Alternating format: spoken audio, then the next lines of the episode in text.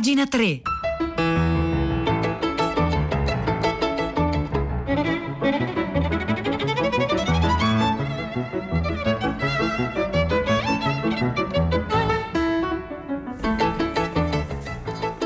9, 2 minuti e 3 secondi di giovedì 6 agosto 2020. Buongiorno a tutti da Silvia Bencivelli al microfono anche oggi a pagina 3, la cultura nei giornali, nel web e nelle riviste. La scomparsa di Sergio Zavoli, lo abbiamo sentito anche adesso al GR, lo abbiamo ascoltato ieri nel ricordo di Vittorio Emiliani a Fahrenheit, lo abbiamo letto su tutti i giornali. C'è però una cosa che forse è stata poco raccontata e che oggi vogliamo tornare a raccontare guardare dal punto di vista cinematografico ed è un documentario del 1968 che fu prodotto dalla RAI, un documentario appunto firmato Sergio Zavoli, un eh, documentario che raccontava il manicomio. E i giardini di Abele, un documentario appunto del 1968 con cui le telecamere entrarono nel manicomio di Gorizia, manicomio che aveva già aperto i cancelli, siamo a dieci anni dalla legge che poi fu chiamata legge Basaglia intitolata appunto a Basaglia che di Gorizia dirigeva il manicomio. Zavoli nel 1968 incontra appunto Basaglia, il direttore, e con lui racconta che cosa sta succedendo in un manicomio che sta andando verso l'apertura. Tra l'altro questa è anche l'occasione per ricordare che il 29 agosto di quest'anno sono 40 anni dalla morte di Franco Basaglia che era del 1924 ma che appunto mancò nel 1980. Questa recensione che andiamo a leggere è firmata Marco Romagna viene dalla rivista di critica cinematografica Quinlan e appunto è sui giardini di Abele di Sergio Zavoli. C'è un momento ben preciso che, come vedremo, sta tutto nella scelta di intervenire per cambiare discorso e umore della conversazione, in cui I giardini di Abele, breve documentario realizzato nel 68 da Sergio Zavoli nella loro manicomio di Gorizia, si stacca definitivamente dalla sua forma di sapido giornalismo televisivo. Sapido giornalismo televisivo già di per sé di altissimo livello nella profondità delle riflessioni e nelle pennellate di inaspettata poetica che emergono dalle immagini, ma c'è un momento, scrive Romagna, in cui ci stacchiamo dal giornalismo ed entriamo a pieno titolo nella sfera artistica del cinema d'autore. Accade nell'ultima sezione del film, quando le cineprese al seguito di Zavoli hanno già dato voce alle perplessità degli infermieri in riunione, costretti a modificare radicalmente il loro ruolo di carcerieri di fronte a pazienti considerati pericolosi e eh, quando le telecamere hanno anche già lungamente intervistato lo stesso Basaglia, che risponde alle critiche e porta avanti in una lunga e ininterrotta passeggiata in circolo dietro alla scrivania tutte le teorie mediche, sociali, umane, filosofiche che dieci anni dopo porteranno alla legge 180 e alla chiusura degli ospedali psichiatrici e eh, c'è il momento in cui le telecamere si rivolgono verso i pazienti, cioè verso quegli esseri umani, non certo mostri o elementi pericolosi da internare e reprimere con violenza, magari annullando nella paura e nella sudditanza qualsiasi possibile tentativo di successo di una terapia, che hanno subito gli ospedali chiusi e che ora sono ben felici di far parte del primo esperimento italiano di struttura struttura aperta. C'è una paziente, ecco, nell'ultima sezione del film, quando scrive Romagna qui su Quinlan, quando si entra nella sfera artistica del cinema d'autore per lasciare quella già altissima del giornalismo, c'è una paziente, una paziente che di fronte alle Bolex, che sono queste cineprese, seconda intervistata fra i matti, tra virgolette, aprendosi alle domande del giornalista Ravennate, parla delle pene d'amore alla base dei suoi disturbi e dei ripetuti soprusi violenti che ha dovuto sopportare prima che la direzione sperimentale e al tempo anti-istituzionale di Franco Basaglia le restituisse la dignità di essere umano e una relativa libertà. E quando all'apice di una dialettica quasi di disperata sfida e un umanissimo, quanto nervoso e ossessivo clima climax emotivo, i suoi occhi finiranno per gonfiarsi di lacrime nei ricordi e nelle frustrazioni. E lì Sergio Zavoli, ecco il cinema, la interrompe. La interrompe prima che la commozione diventi singhiozzo, con il preciso scopo di migliorarle, migliorarle all'istante l'umore, chiedendole delle feste, dei canti, dei balli e dei momenti conviviali del presente. Il volto le si illumina, le rughe sembrano quasi contrarsi in un sorriso abbozzato e nel fondo dei suoi occhi tristi, ma ancora vispi e un po' ingenuoti come quelli di una bambina, l'orizzonte ridiventa quello presente del reinserimento sociale e lavorativo, delle libere uscite per Gorizia, dell'impiego come segretaria con tanto di stipendio settimanale. Quella di Zavoli è una conduzione dell'intervista forte di un'etica che oggi, in una televisione che al contrario cerca sempre più smaccatamente la lacrima e la spettacolarizzazione del dolore, sarebbe probabilmente impensabile.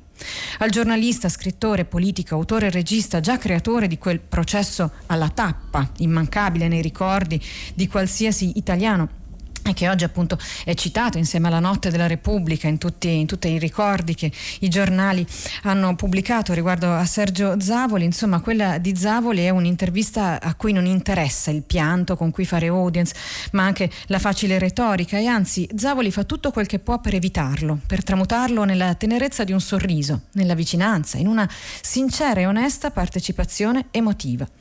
Il principale obiettivo che Giardini di Abele persegue è quello di guardare con normalità e delicatezza a un essere umano che la collettività, con un'ipocrisia a metà strada fra la pietà e la paura, preferiva considerare malato e pericoloso, rinchiudendolo per non doverlo più guardare in faccia. E proprio nel momento in cui la società emarginava e nascondeva quegli uomini e quelle donne pur di non dover ammettere che il loro disagio e il loro non essere perfettamente allineati e produttivi nascevano da quelle incoerenze, da quelle storture che la stessa istituzione sociale tentava disperatamente di dissimulare, Sergio Zavoli entrava in manicomio per firmare i pazienti nella loro sincerità più intima e umana e con la stessa sincerità li portava in primissimo piano in tutte le case, sui tubi catodici di tutti gli schermi televisivi. Questo, questo, documentario può essere ancora visto su Rai Play, peraltro basta cercare su Google i giardini di Abele, lo si trova, lo si trova per intero, servizio pubblico appunto di altissima qualità giornalistica ma anche cinematografica che cercava di capire, di far capire e di analizzare in meno di 25 minuti tutti gli aspetti di un problema, ponendosi domande senza tentare di accampare improbabili risposte, capace di ragionare sulle ambiguità senza mai giudicare e capace di sfruttare diversi registri e linguaggi visivi, dall'osservazione della pura realtà alla necessaria astrazione per inoltrarsi nelle profondità di senso.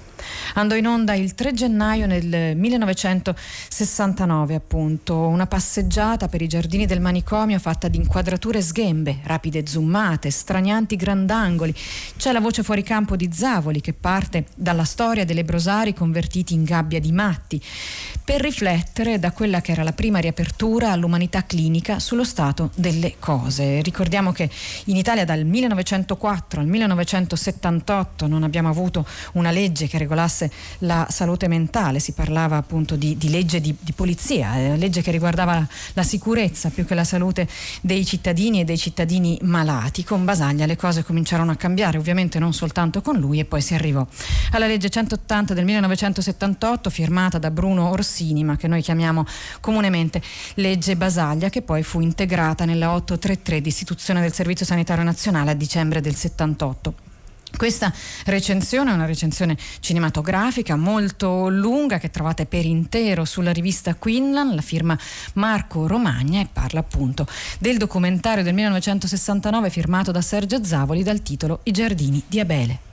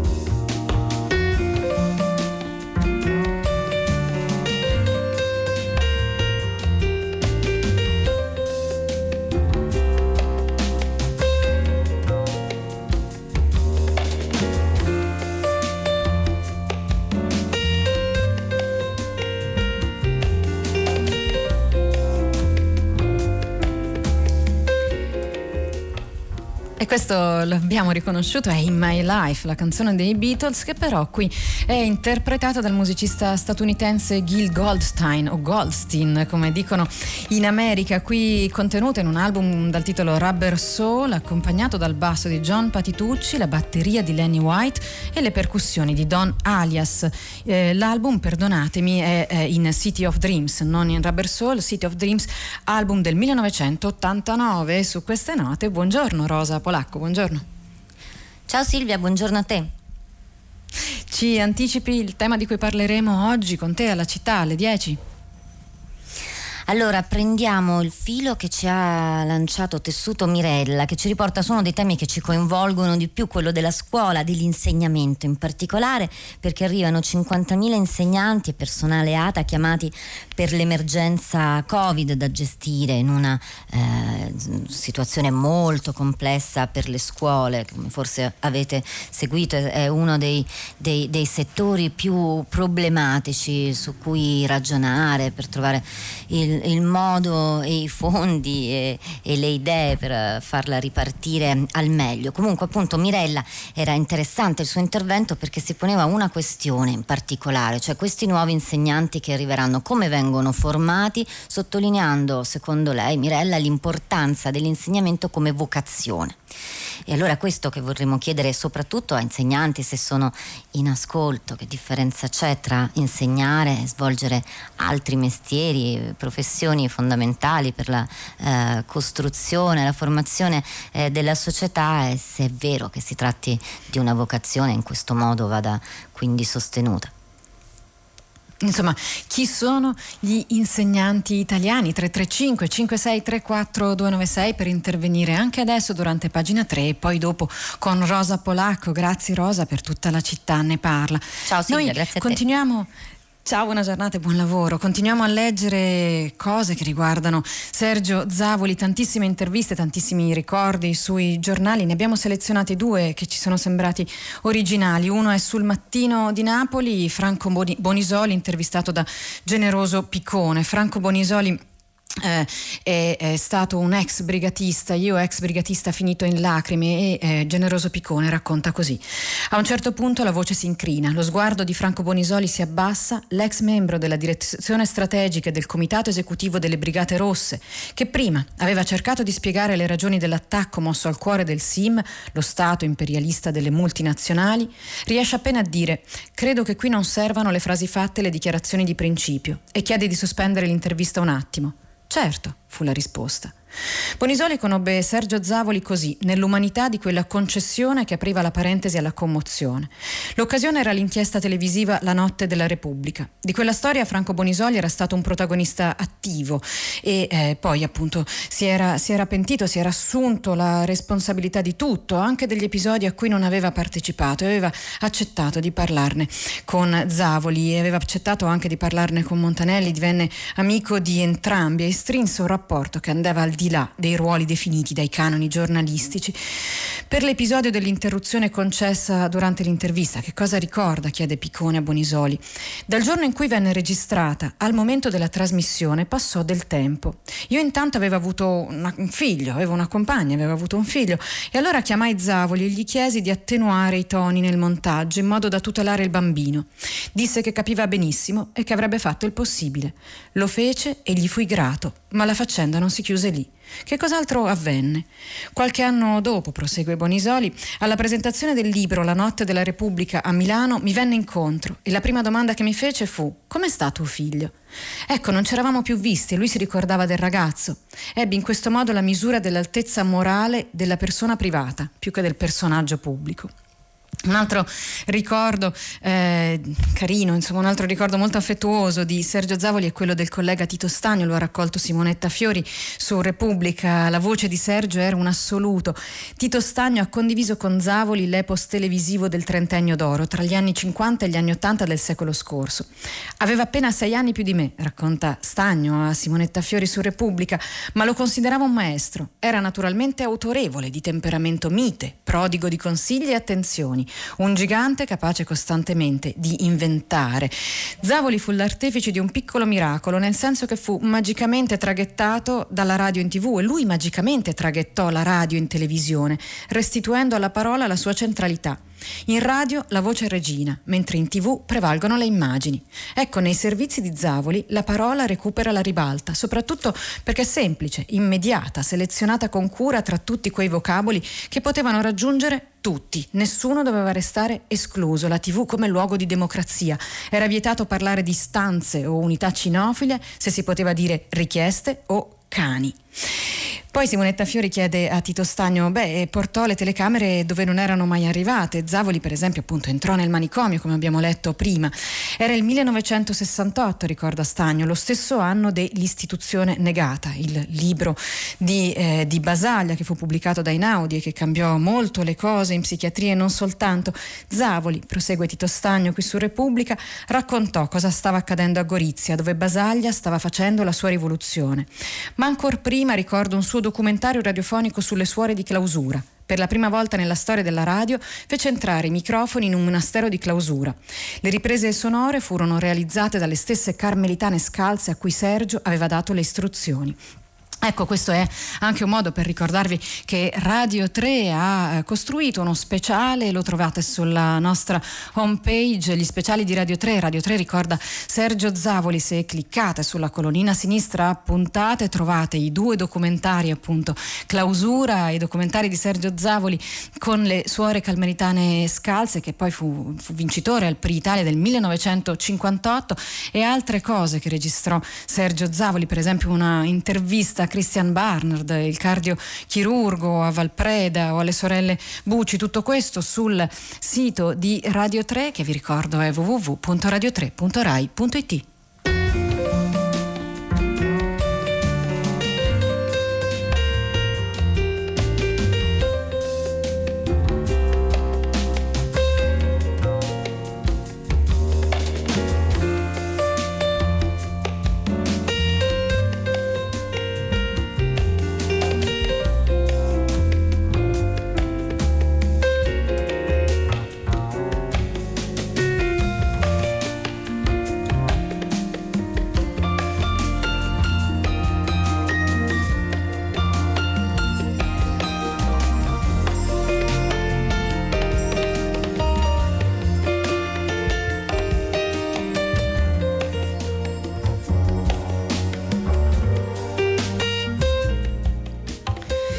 proposito di cose che si vedono o di cinema, c'è un articolo sul Fatto Quotidiano che racconta Orson Welles, lo fa raccontando a sua volta un libro, un libro di conversazioni tra Henry Jaglon e Orson Welles, ne parla Antonio Padellaro.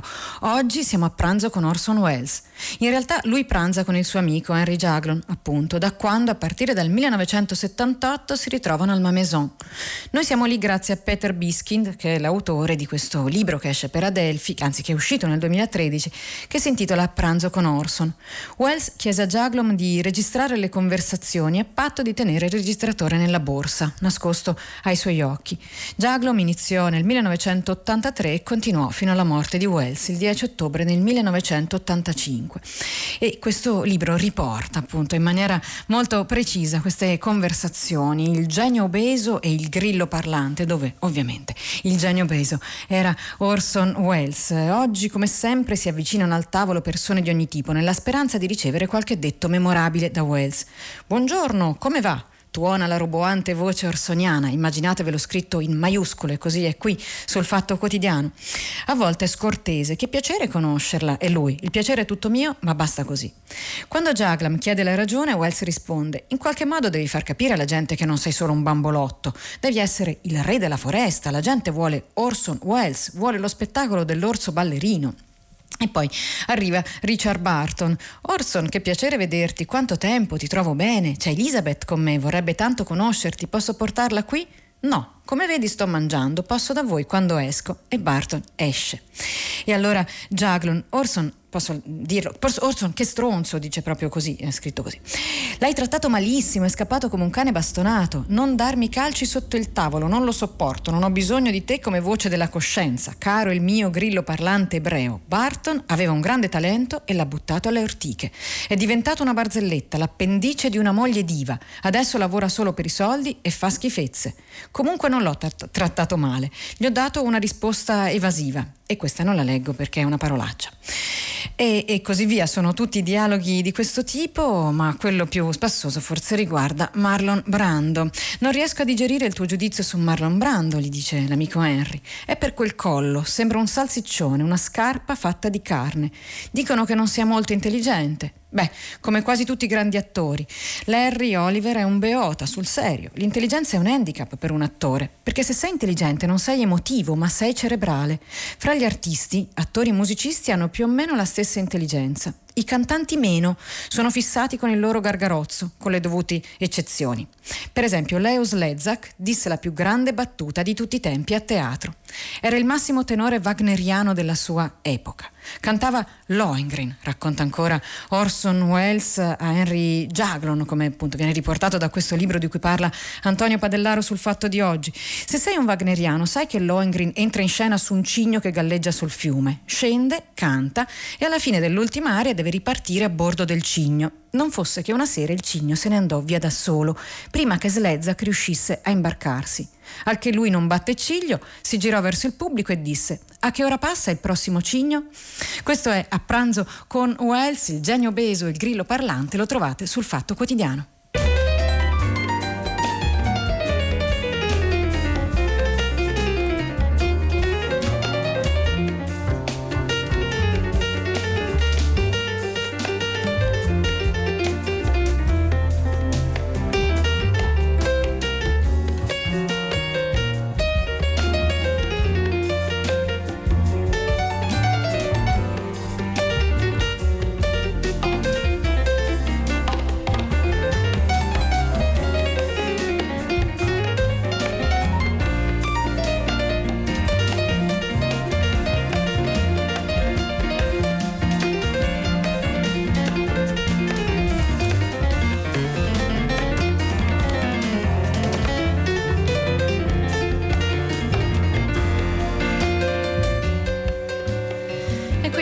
335 56 34 296 stanno arrivando messaggi di ricordo e apprezzamento per eh, Zavoli appunto che è mancato ieri. Grande tra i grandi qualcuno ricorda anche Tobino Biagi. Beh sì ebbene ne abbiamo avuti tanti di grandi. In particolar modo qualcuno ricorda l'importanza del lavoro di, di Basaglia. E questi sono i messaggi che continuano ad arrivare che potete leggere ve lo ricordiamo sul nostro sito potete leggere gli uni messaggi degli altri. Noi vi segnaliamo però qui a pagina 3 3 un altro articolo che parla di cinema, di teoria del cinema, questo viene da doppio zero, lo scrive Claudio Franzoni e parla di cinema, gesti e corpi. Anche qui si introducono due libri, due libri che parlano appunto di gestualità nel cinema, ma trovo molto interessante l'introduzione che racconta questo.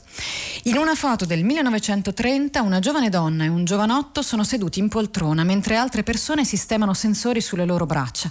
La didascalia dice in inglese, eh, testando le reazioni dei due giovani davanti a un film. Le reazioni eh, sono, sono, quelle che vengono misurate dai sensori, lo schermo non si vede, ma in fondo si vedono due piccole aperture quadrate per le proiezioni.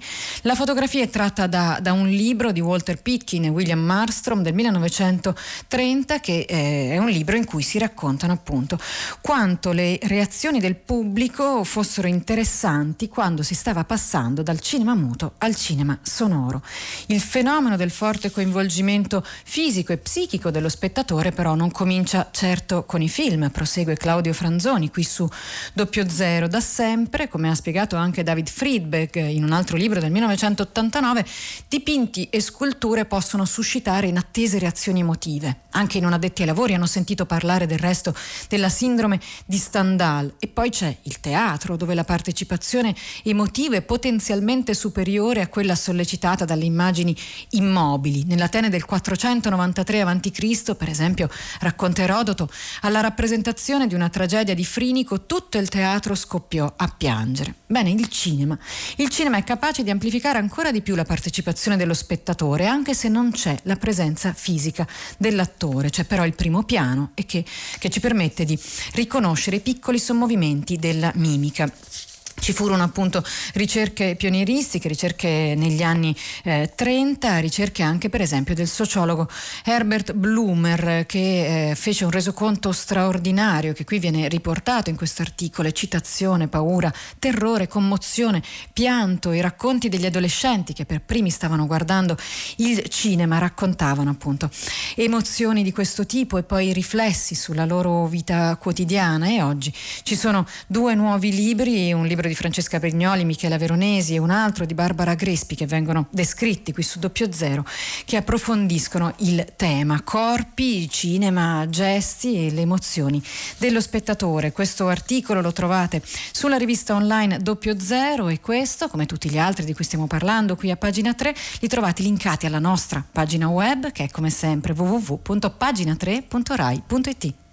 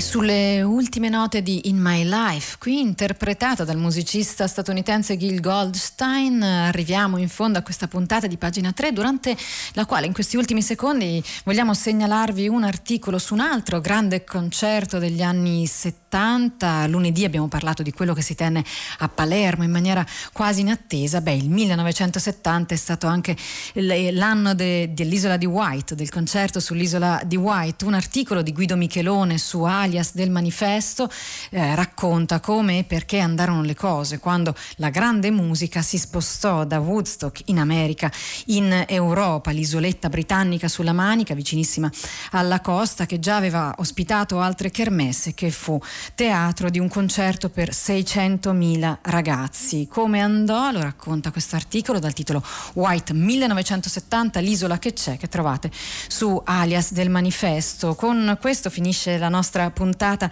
di pagina 3. Valentina Lossurdo è già pronta a prendere il microfono. Io vi saluto insieme al tecnico Mauro Tonini, Marzia Coronati in redazione, Cristiana Castellotti e Piero Pugliese in regia. Un saluto a tutti da Silvia Bencivelli. Ci risentiamo domani, come sempre, qui alle ore 9.